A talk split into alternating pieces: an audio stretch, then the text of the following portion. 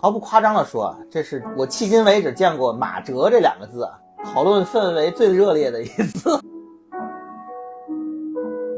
什么是 A 面、B 面？A、B 就是 Angelababy、疯子和马哲在电影院办公，这叫什么？这叫疯马秀。从马哲进入到放映间，看向胶片，从那个时候往后，全都是梦境。它隐喻着挖机机挖，隐喻着内娱完了，朱一龙塌房了。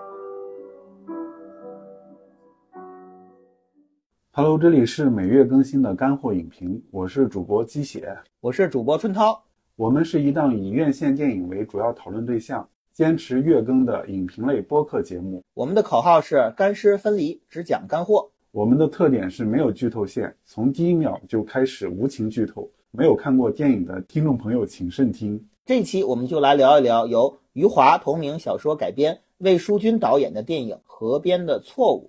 二零二三年十月。发生在二十二年前的南京玄武区湖中女尸案告破，新技术条件下，凶手邓某某正在服刑。本以为要重获自由，却最终还是被抓获。现实中，湖中的错误被修正，天网恢恢，疏而不漏。同样，二零二三年十月，改编自余华同名小说的电影《河边的错误》全国公映。朱一龙饰演的马哲在结尾看似也抓获了杀人犯疯子，电影照见现实，现实照见电影。河边的错误这个电影全国公映之后呢，引发了一个比较大范围的讨论。在大家看完这部电影之后呢，都开始查手机、翻豆瓣，然后互相讨论，引发了一个全民热议的一个狂潮啊！毫不夸张地说，这是我迄今为止见过“马哲”这两个字啊。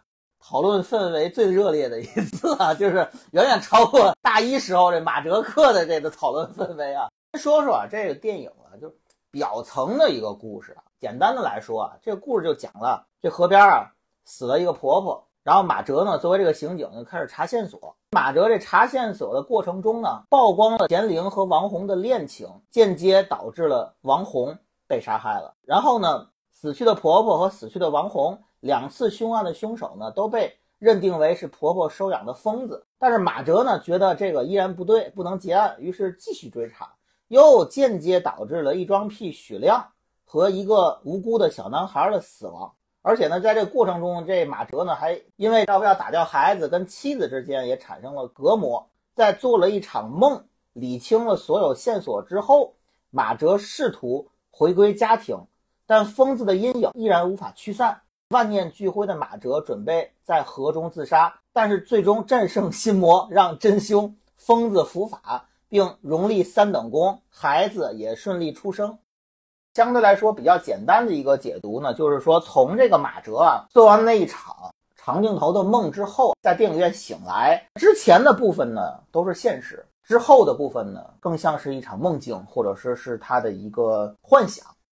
之前很多解读在看这部电影的时候都在想，我们看到那些不符合逻辑的那种比较超现实的部分，应该就是梦境。比如说啊，在这个电影后期，马哲跟这个妻子共舞的时候，一看墙上挂的拼图，之前不是我扔掉了一部分，怎么又完整了？包括马哲看到局长椅子上有一件红色西服外套，好像大家觉得这部分是超现实。但是我觉得啊，其实我们陷入了一种思维误区。我们想想，我们真正做梦的时候，我们在绝大部分时间都不会觉得那是一场梦。如果我们用一个梦的思维去重新看这部电影，其实看上去很正常的部分才是梦境。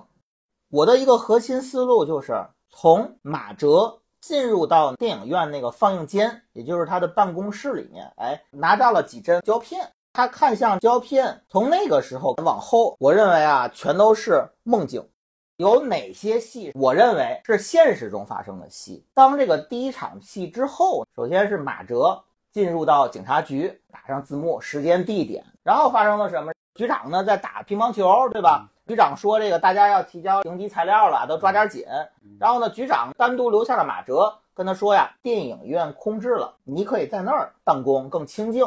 于是呢，马哲来到已经在布置的电影院，走进了放映间，也就是未来成为他办公室的这个地方。哎，然后他拿了一个很重要的东西，发现了一卷胶片。那卷胶片上呢，有一个男人的背影，那个男人的背影其实就很像是这部电影中后面的疯子。接着整个镜头就摇到窗外，是整个这县城的一个全景，然后紧接着月光的音乐就响起了。我刚刚描述的这些情节，我认为是现实中发生的真实的事情，而从这一刻往后走，所有的情节全是马哲在看到胶片，又结合他看到真实中的一些元素，包括他自身的个人经历的一些投射所产生的一个梦境。在这场梦境中呢，是真实和虚假交错的，而且。几度是以为醒来，但直到这部电影的结束，我认为马哲都没有真正的醒来。如果说马哲看到胶片之后，后面所有情节都是梦，那么我们从这个梦反推一个现实中的马哲的真正的故事是什么？这个观点呢，可能跟很多的解读方向有所不同啊。首先啊，我推测马哲在真实中的亲情是什么样子的？马哲从小缺失父爱。被亲生母亲家暴，因此他在梦中投射的是什么？疯子就是马哲的 B 面，疯子鞭打养母婆婆，婆婆挨打却很享受，甚至被疯子 SM 致死。这其实是他现实中的一个映射，也就是说，现实中也许是他妈妈在家暴他，那在梦中就是他用疯子。去完成了一个对他的亲母亲的一个复仇。梦中是养母，在现实中可能就是亲母亲。哎，我们按照这样的一个逻辑往后推。再说马哲的爱情，真实中的马哲，我认为是什么样的故事？马哲长大之后决定远离他的母亲的控制，他渴望自己组一个小家庭，又害怕家庭。然后马哲和白洁是一对不被祝福的恋人，他们两个冲破了。伦常枷锁去结了婚，结婚之后，马哲明知危险却非得要孩子，白洁难产而死，一尸两命。这是我认为现实中的马哲的真实故事。那他怎么投射到电影中的呢？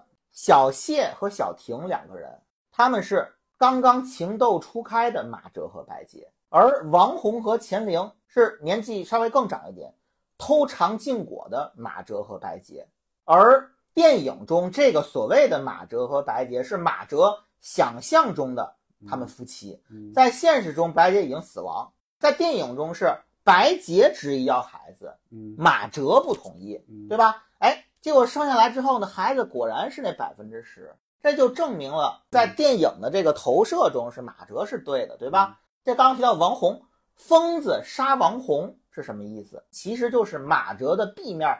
在杀死那个曾经对恋情有一点不负责任的那个自己，他在爱情中的那个阴暗面。这里我要谈到一个我的思维逻辑啊，其实你看啊，他把母亲家暴自己变成这个疯子去打养母婆婆，他把自己摘清了，既复了仇。这个打母亲的这个人又不是他自己。你再看爱情部分，现实中可能是他要孩子导致了母子双亡。但是在他的想象中，或者说在他的潜意识的一个更理想的状态，其实是他觉得不要生这个孩子，是妻子执意要生，导致了一个悲剧。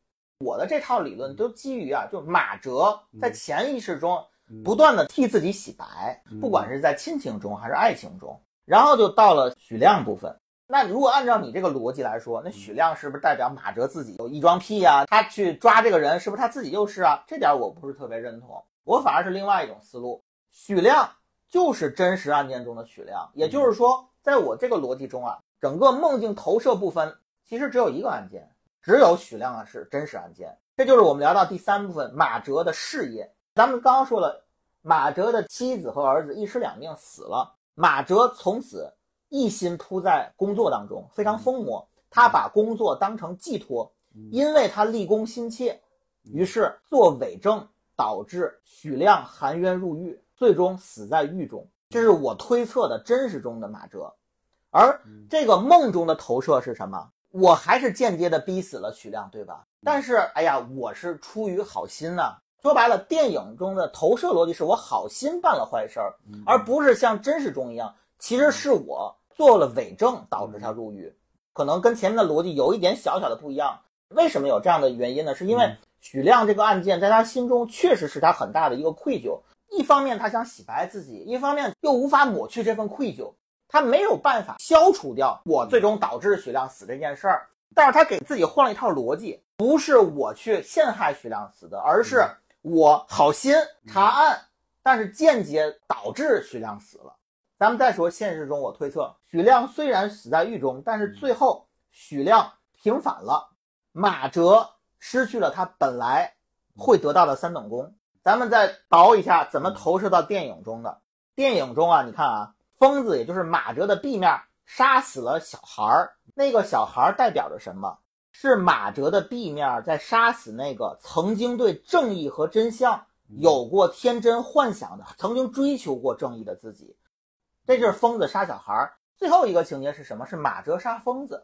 马哲杀疯子代表着什么？因为疯子已经替马哲杀死了婆婆，杀死了小孩儿，最终马哲要杀死自己的 B 面，所有的阴影被他通过疯子之手除掉了，然后他再把疯子除掉，最后我只剩自己的 A 面，所以最后电影中的结局是什么？我荣获了三等功，对，这就是我认为的总体上的一个逻辑。就如果这么分析下来的话，这部影片它不是一个社会写实的犯罪片，它是一个精神分析式的一个。没错，没错。你先好好想想，到底发生了什么。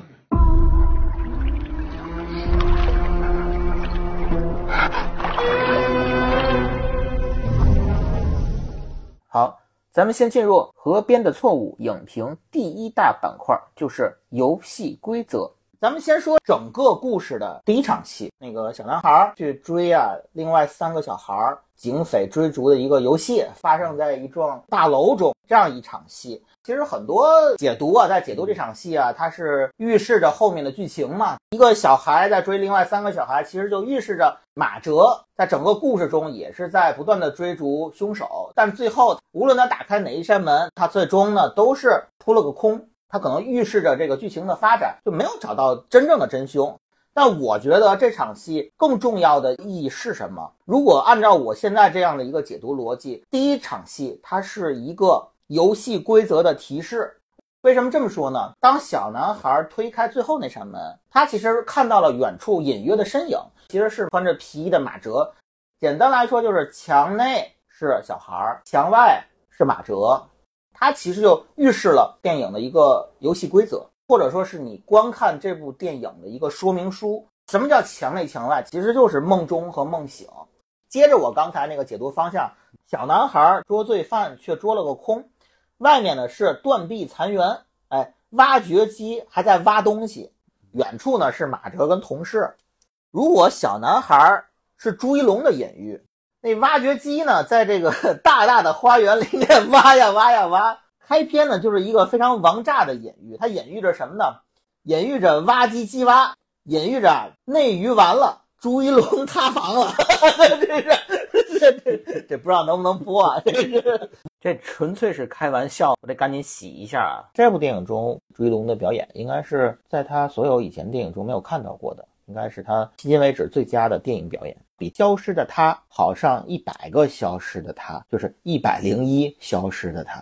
现在很多人说朱一龙在营销演技嘛，至少就这部电影而言，我认为他的演技无愧于他现在所有的宣发。咱回到这个正经的，说的正题啊，之前看到《河边的错误》有一张概念图，在概念图里其实就是这一幕的场景，但是跟实际拍摄中有区别。在概念图全景中啊，挖掘机占的比例更大。外面不是像现在电影中这样是一个穿皮衣的朱一龙，而是三个穿绿色警服的警察。为什么会在实际拍摄中改动了概念图的一些设计？导演要建立墙内和墙外朱一龙和小孩之间更强烈的视觉联系。为什么把挖掘机拍的没那么明显呢？可能也是为了过审啊。对，就。其实关于小男孩有很多解读方向嘛，你可以理解这小男孩呢，就是小时候的朱一龙啊，这个时空穿越嘛，对吧？小时候我是这样追这个小朋友的，长大了我是这样的一个警察，七岁看老嘛，对吧？还有一个呢，如果我们说整部电影是一个循环论的解读方法，开场这个小孩，那有没有可能是朱一龙在片尾中跟妻子生的那个小孩呢？是那个孩子哎，在那边玩呢，也是有可能的。当然，在我现在的这种解读逻辑中啊，最重要的一个投射就是说小男孩其实代表着善良的、愿意追求正义和真相的、很执着的那个灵魂。这么讲的话，如果说这个小孩的服装啊、装扮如果更老一点儿，比如说他穿了一个五六十年代的那么一个衣服，那这个隐喻体系他可能更说得通，嗯，对吧？他其实在里面还是含糊了一下这个隐喻。其实那个小孩，你仔细看他的颜色构成啊，衣服是蓝色的，帽子是绿色的，也就是代表着蓝色其实是疯子的颜色，绿色是他们警察的颜色，代表着人物身上的这个复杂。啊，包括刚刚咱们谈到这个废墟的意象嘛，其实我们看诺兰的《盗梦空间》里面，在妻子梦中的那个场景，在海边是有很多的房屋的废墟正在坍塌，那个废墟其实就代表着这个人物内心深处精神信仰的一个坍塌。一个房子是一个人的一个精神状态的一个隐喻，其实这个手法还是挺常用的。呃，一般就是本我、超我、自我，包括那个地下室是他的本我嘛。一开门发现这个房子塌了，如果按照这种解读方法的话，它就是代表这个人他是一个就是说分裂了。我们是县公安局刑警队的，我叫马哲。那天我去河边了，刚到河边我就看见那个尸体了。死者信息是什么？是胡老户还收养了一疯子。疯子。哎，接下来进入到河边的错误影评第二大板块，就是亲情。原来有一部电视剧叫《篱笆女人和狗》，哎，咱们第二个板块就叫做婆婆、疯子和鹅。我们刚谈到第一个呃现实逻辑啊，就是马哲从小缺失父爱，被亲生母亲家暴，哎，这是真实中的事儿。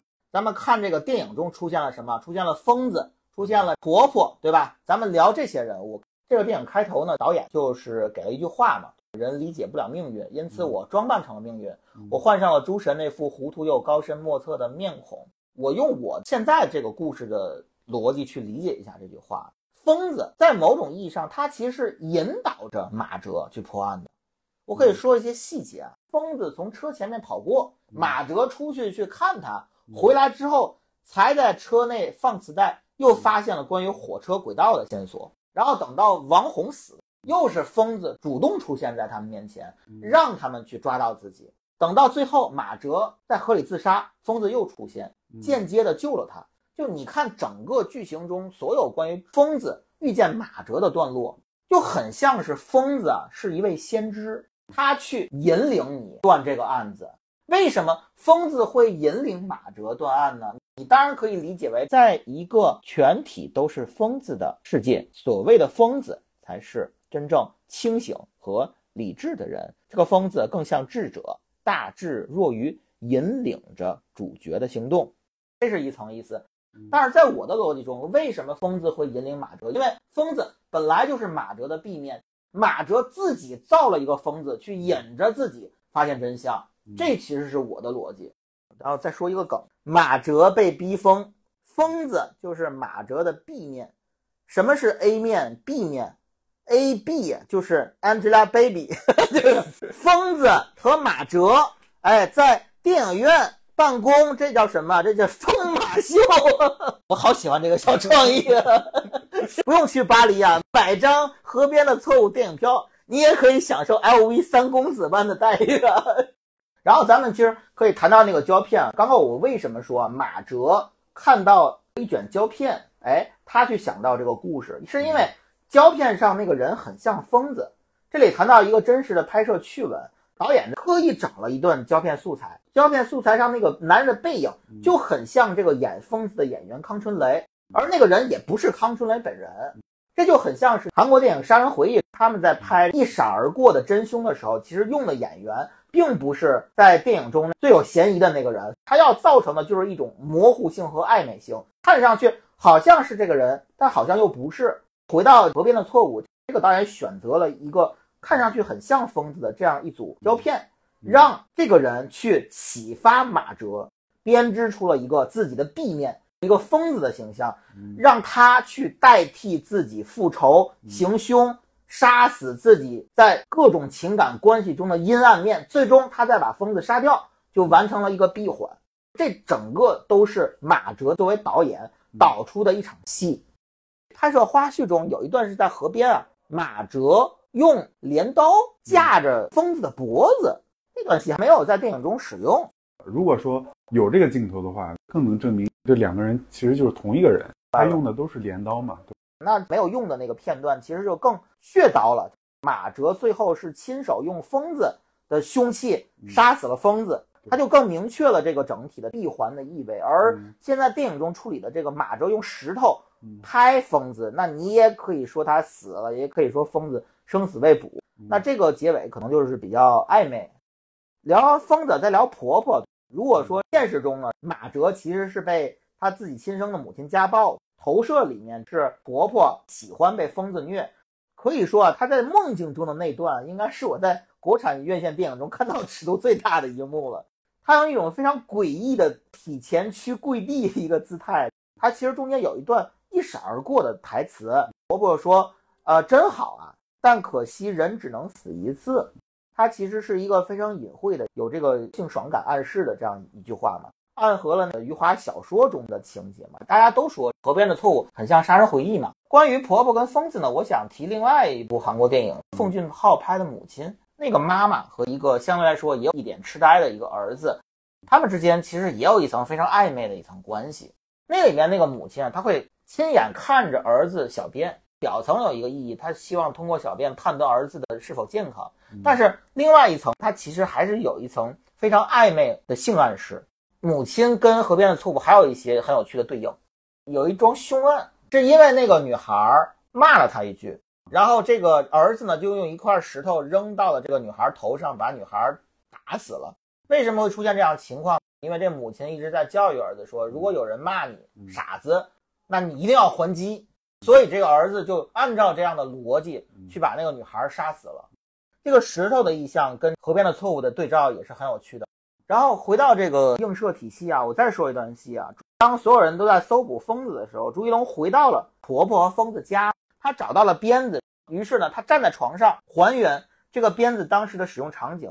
你从剧情的表层来看，为了破案，我要去感受一下凶犯他当时的一个感受嘛。但其实你要从隐喻的意味来讲的话，其实你看那才是他真正内心深处早就想做的一件事儿。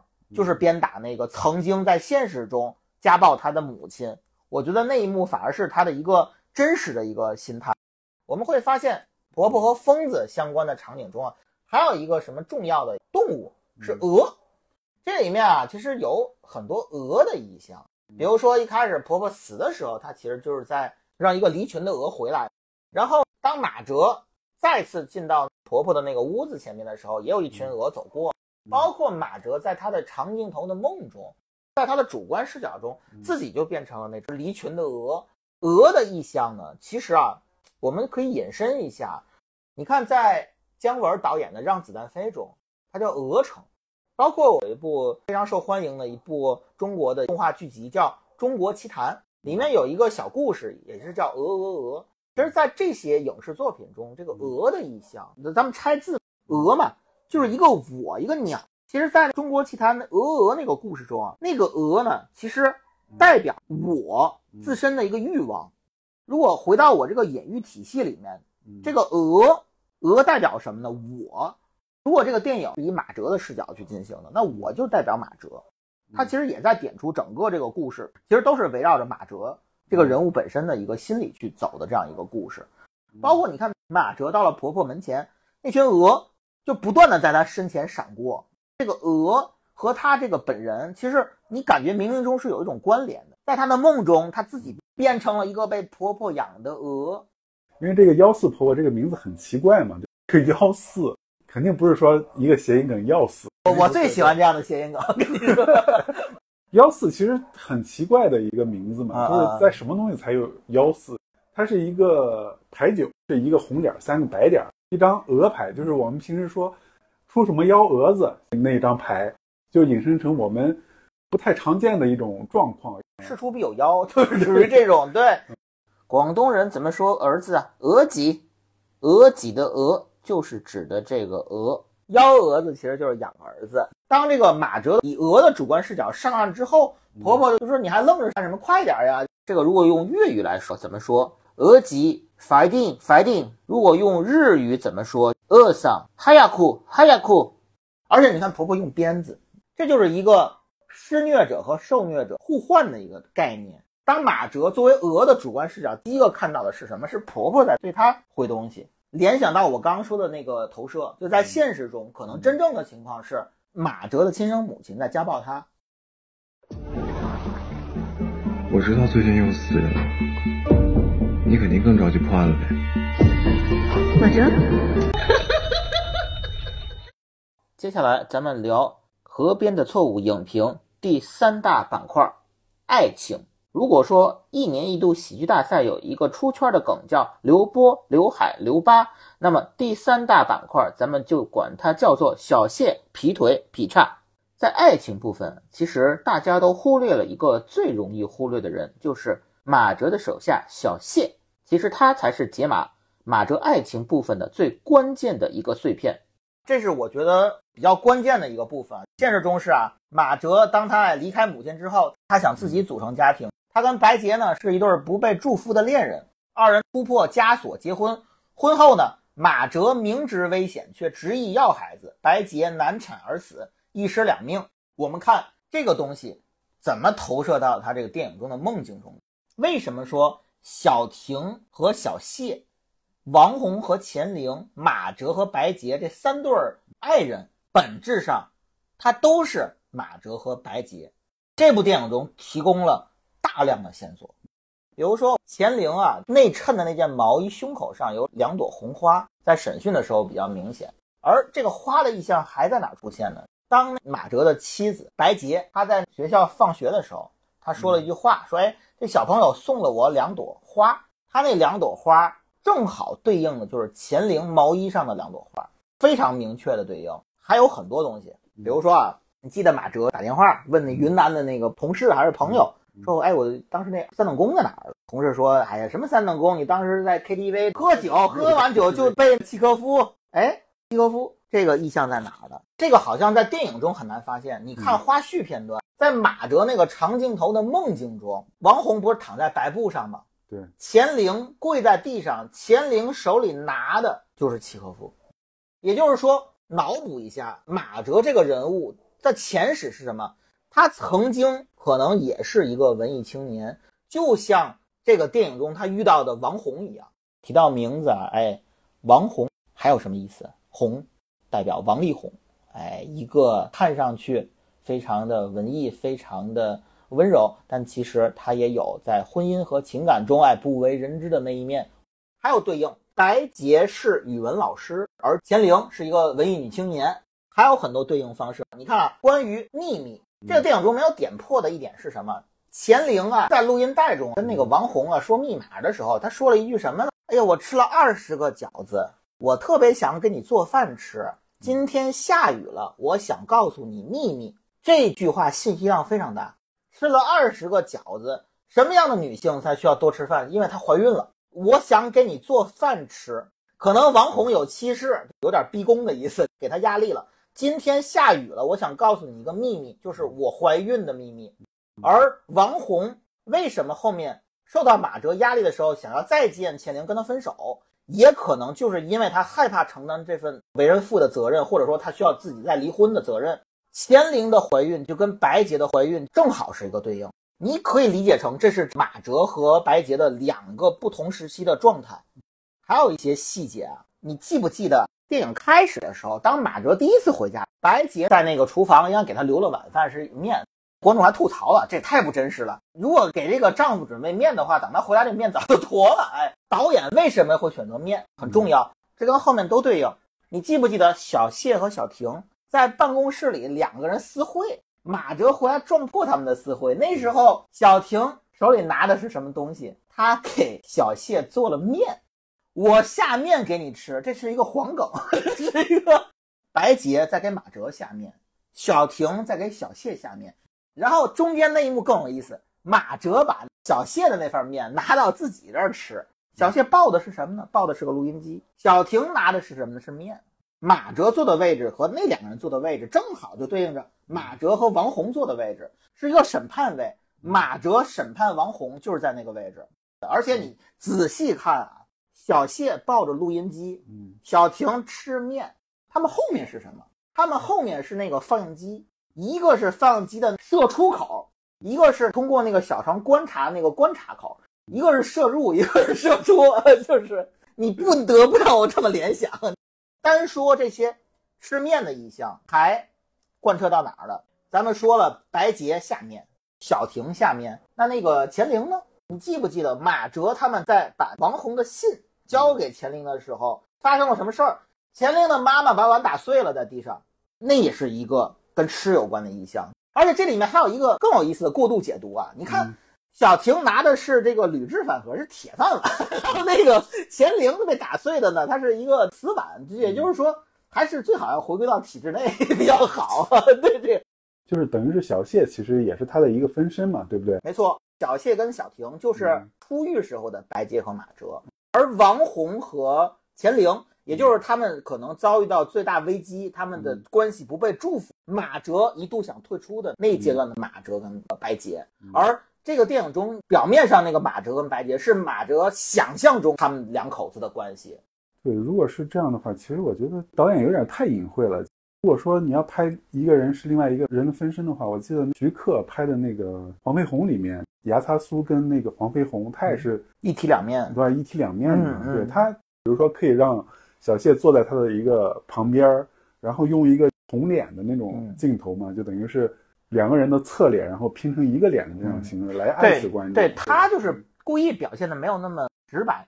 就是这个电影最迷惑人的地方就在于小谢，你记不记得我说的现实部分？就是马哲来到电影院，他要去他的办公室，这里面第一次出现了小谢和小婷在那边啊整理档案的时候，两人互相斗嘴，然后小谢给小婷表演劈叉，包括马哲在进到办公室之后，通过那个小窗一窥探，看到了下面小谢真的在劈叉。这个其实很多人说啊，其实是马哲在惩罚小谢，让他劈叉。可是，在这一部分根本就没有马哲跟小谢的交流，所以说小谢可能不是一个真实存在的人物，而是马哲在看到某一个工作人员的行为之后，脑子里根据他的形象去脑补出的一个自己的手下，其实就是更年轻的他自己。然后咱们老传统啊，拆解一下小谢的这个名字。小谢就代表着，哎，有一个流行语叫“我是真的会谢”啊，表达的是这个新兴人类的一种态度，就是说我真的很无语。但是另外一个层面上，它跟《花心》这首歌的歌词其实是紧密相连的，对吧？空把花期都错过，花开花谢，花谢了就是小谢。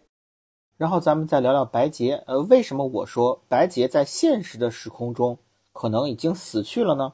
我认为导演提供了足够多的暗示。你记得白洁跟马哲他们夫妻两个关系缓和，在一起喝酒吃饭的时候，白洁说：“哎呀，你好久都没给我唱歌了。”然后马哲就给他唱，唱的什么？唱的《花心》。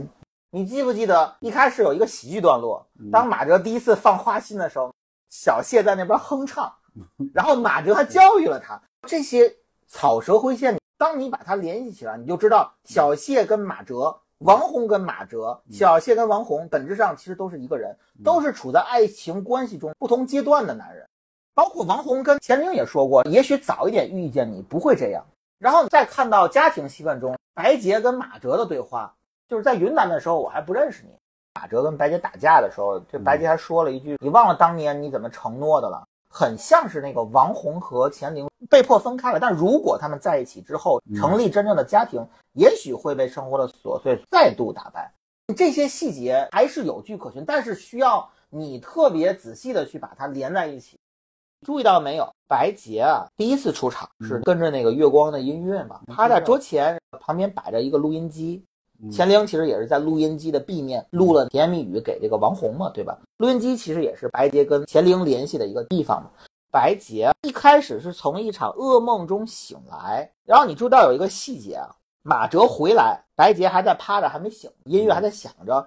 马哲做了一个什么动作？过去啪摁停，声音设计啊非常清脆，既可以说它是一个关录音机的声音，它也很像手枪上膛的声音。然后那个声音就把白洁吓醒了。然后白洁说：“我做了一场噩梦。”当然，你从画面衔接的逻辑来说，好像他接的是婆婆的死亡嘛，对吧？导演造成一种暗示，哎，是不是白洁杀了婆婆呀？但是你去细想，真正让白洁害怕的，反而是马哲关录音机的那个声音。马哲把流淌的音乐给阻止了。马哲这个动作代表着什么？就代表着，哎，在你心上狠狠的开枪。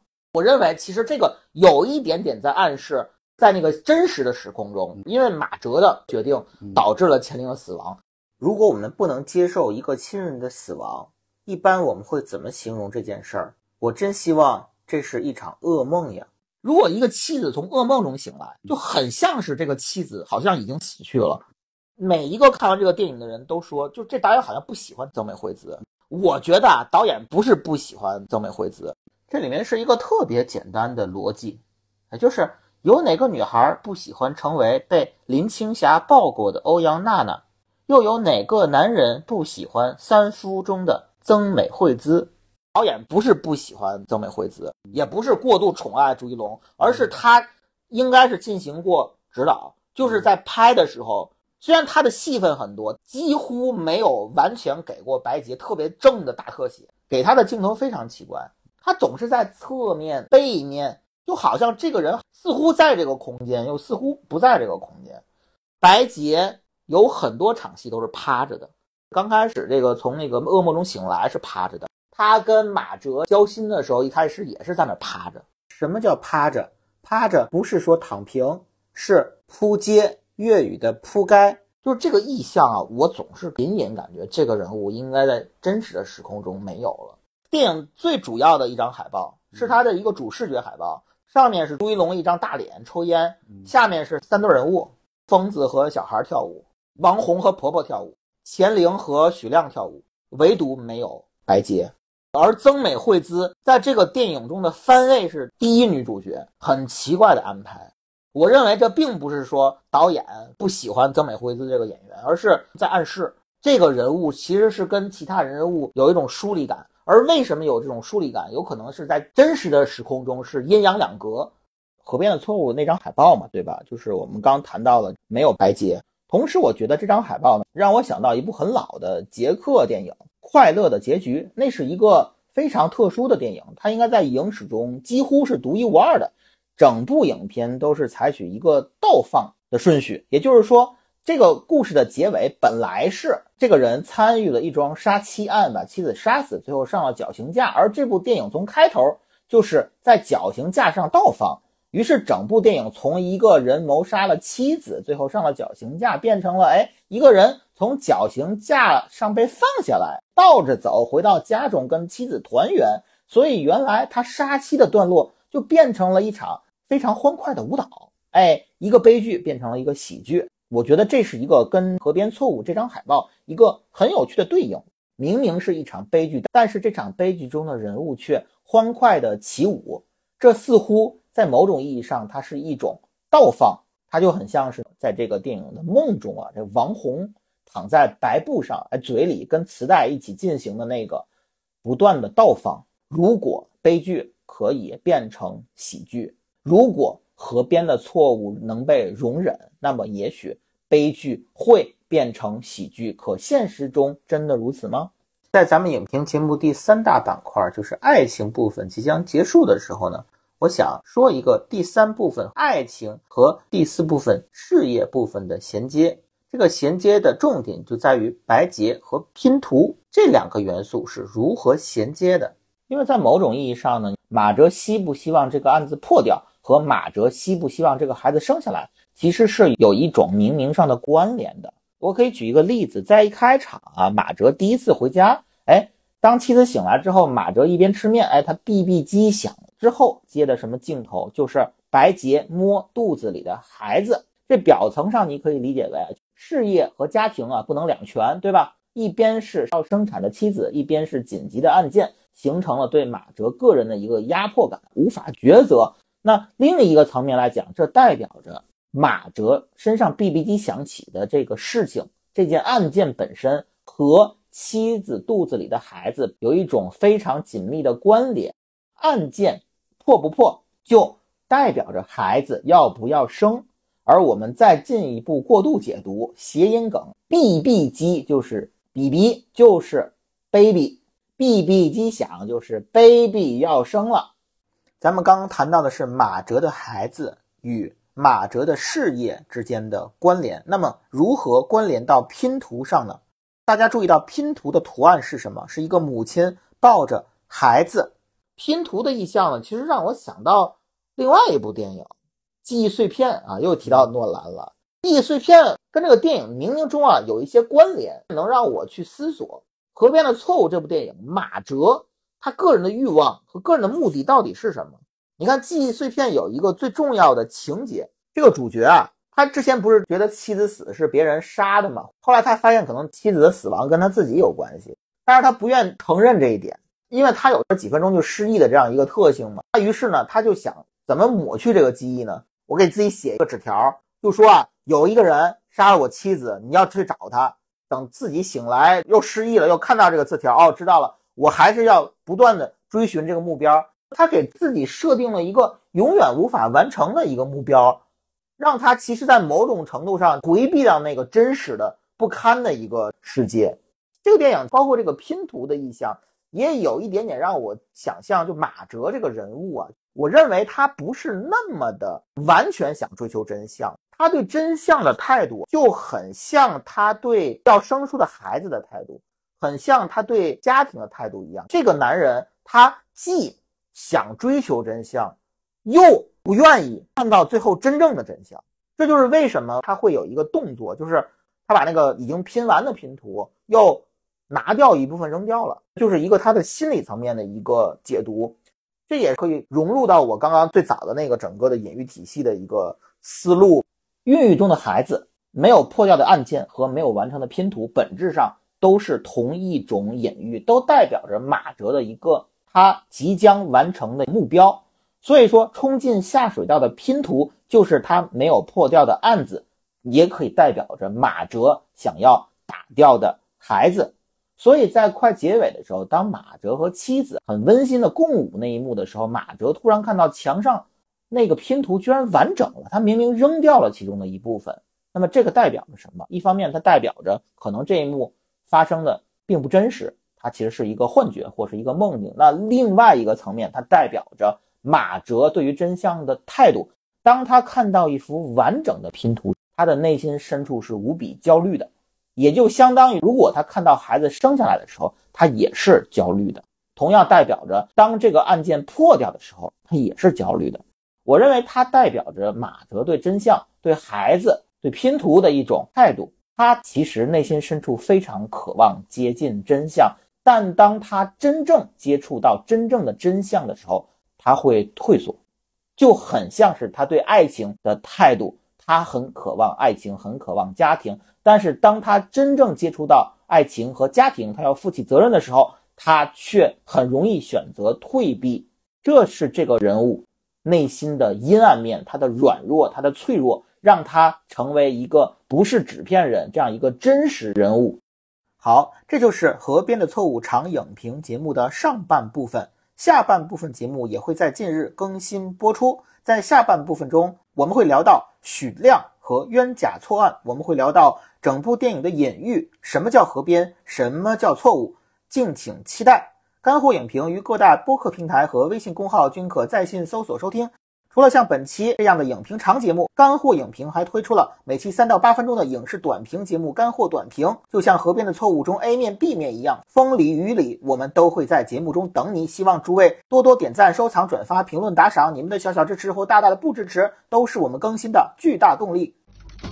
原来是你啊！他说我不是疯了吗？